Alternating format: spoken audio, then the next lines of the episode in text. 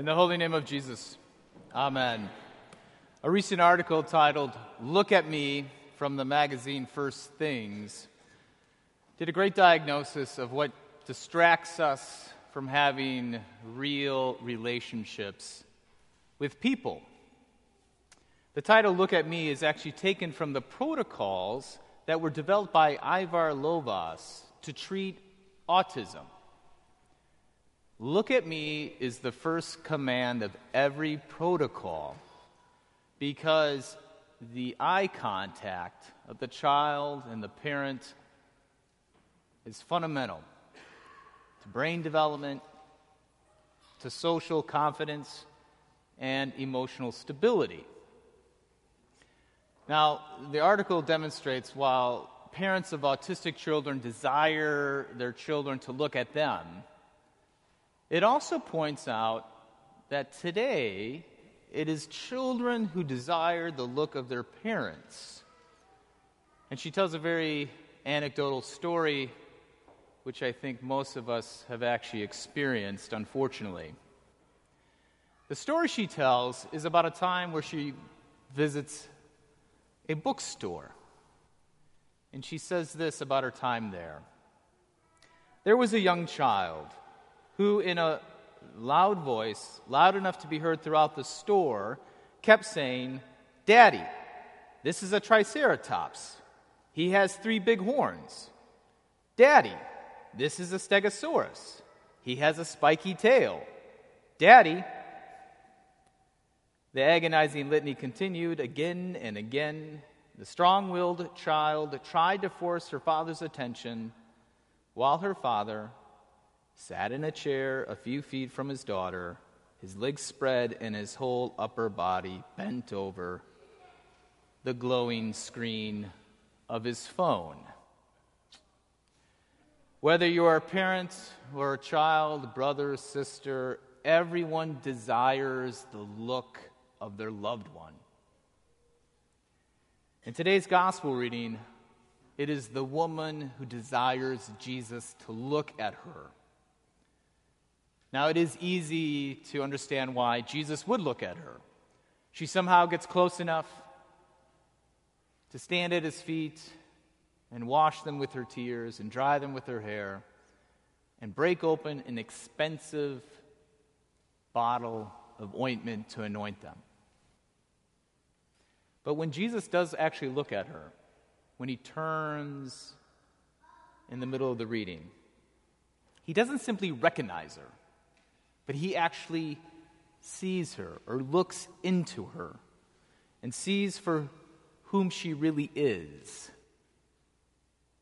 A woman that is grateful to the point of tears for the forgiveness of sins, which now lives a life marked by great acts of love. Now, Jesus invites Simon, the Pharisee, to see the woman as Jesus sees her. But Simon can only see the woman's sin. In verse 37, the woman is described as someone who was a sinner. Something that described her in the past, but now is not the main descriptor. However, when Simon critiques Jesus under his breath, he says, This man should really know what kind of woman she is, for she is a sinner.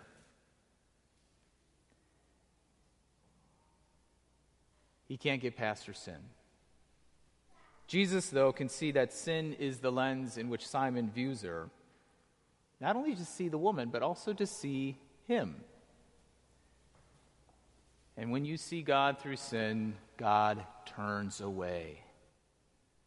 In the middle of the passage, Jesus turns from Simon and looks at the woman. Now, what Simon doesn't realize is that when Jesus turns away from Simon, it is God turning away from Simon. And that should scare Simon beyond anything he could imagine. Because we all need to have our loved ones look at us, most especially the one who loves us the most God.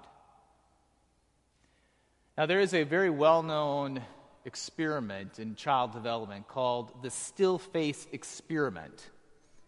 An infant sits in a seat, kind of like a car seat, with the mother, and they, they play, they, they have baby talk, they're, they're very engaged.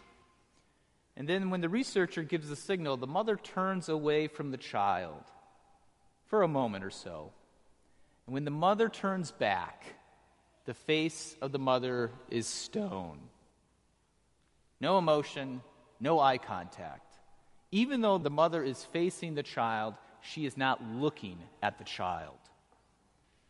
This takes place for two minutes.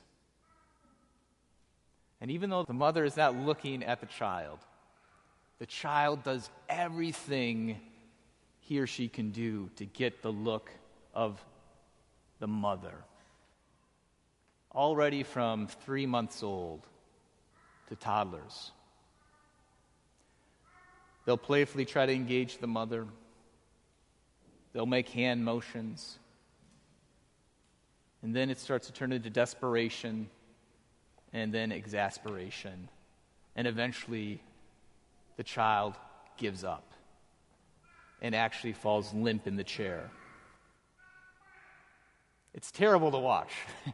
it, it is, it's awful to watch.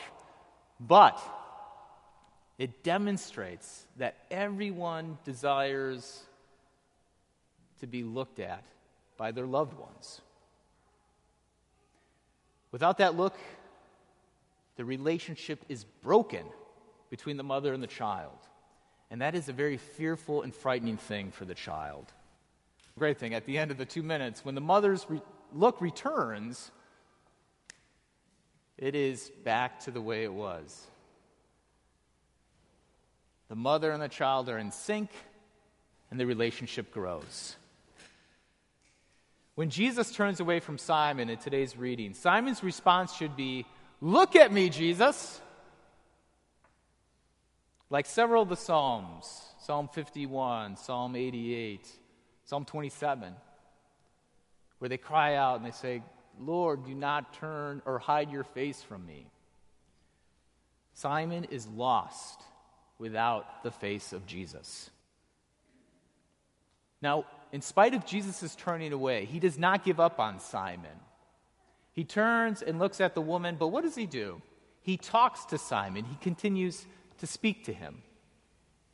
Jesus wants Simon to be in sync, to see what he sees. When Jesus says, Simon, do you see this woman? He's actually saying, Do you see this woman as I see this woman? And then Jesus describes who she is, and he recounts all the great works of love that she has done in the midst of not only Jesus, but of Simon himself. He recounts all of her loving actions so that Simon would see her not as what she once was, that sinner, but who she is, that lover of God. Jesus wants Simon to get back into sync so their relationship will grow. Not just between Jesus and Simon, but once he's in sync with Jesus, the worlds of the woman and Simon burst open. The woman's world changed because when Simon sees her as who she is, she will have a community now that sees her according to the way God sees her. And then, of course, Simon will have a teacher now, this woman who can help him actually do what he wants to love God above all things. When we get to the end of the reading today, we don't know what Simon does, and that's actually on purpose. We don't know if Simon gets in line in sync with Jesus and looks at Jesus or looks at the woman as Jesus sees her. That's on purpose because the ending of the story doesn't happen within the pages, but it happens in each one of our lives. We finish the story in our own life. First, will we see Jesus as the one who died for the sins of the world?